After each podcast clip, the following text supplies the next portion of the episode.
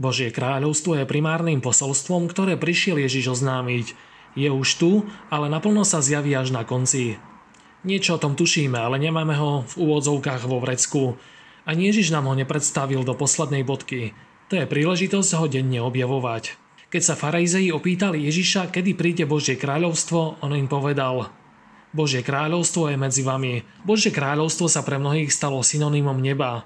Jeden teológ pri večernom raklete povedal, že takto si predstavuje Božie kráľovstvo. Zase niekto iný si ho môže predstavovať úplne inak.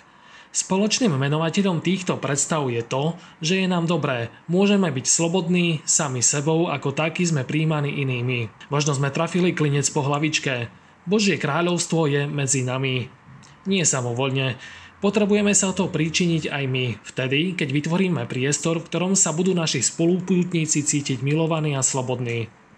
A je celkom jedno, či si ho predstavujeme ako väčší raklet, alebo inak. Kým sa nebo stane neskôr skúsenosťou na veky, je najprv skúsenosť tu a teraz, píše Richard Rohr. Ak mu na to poskytneme priestor svojho života.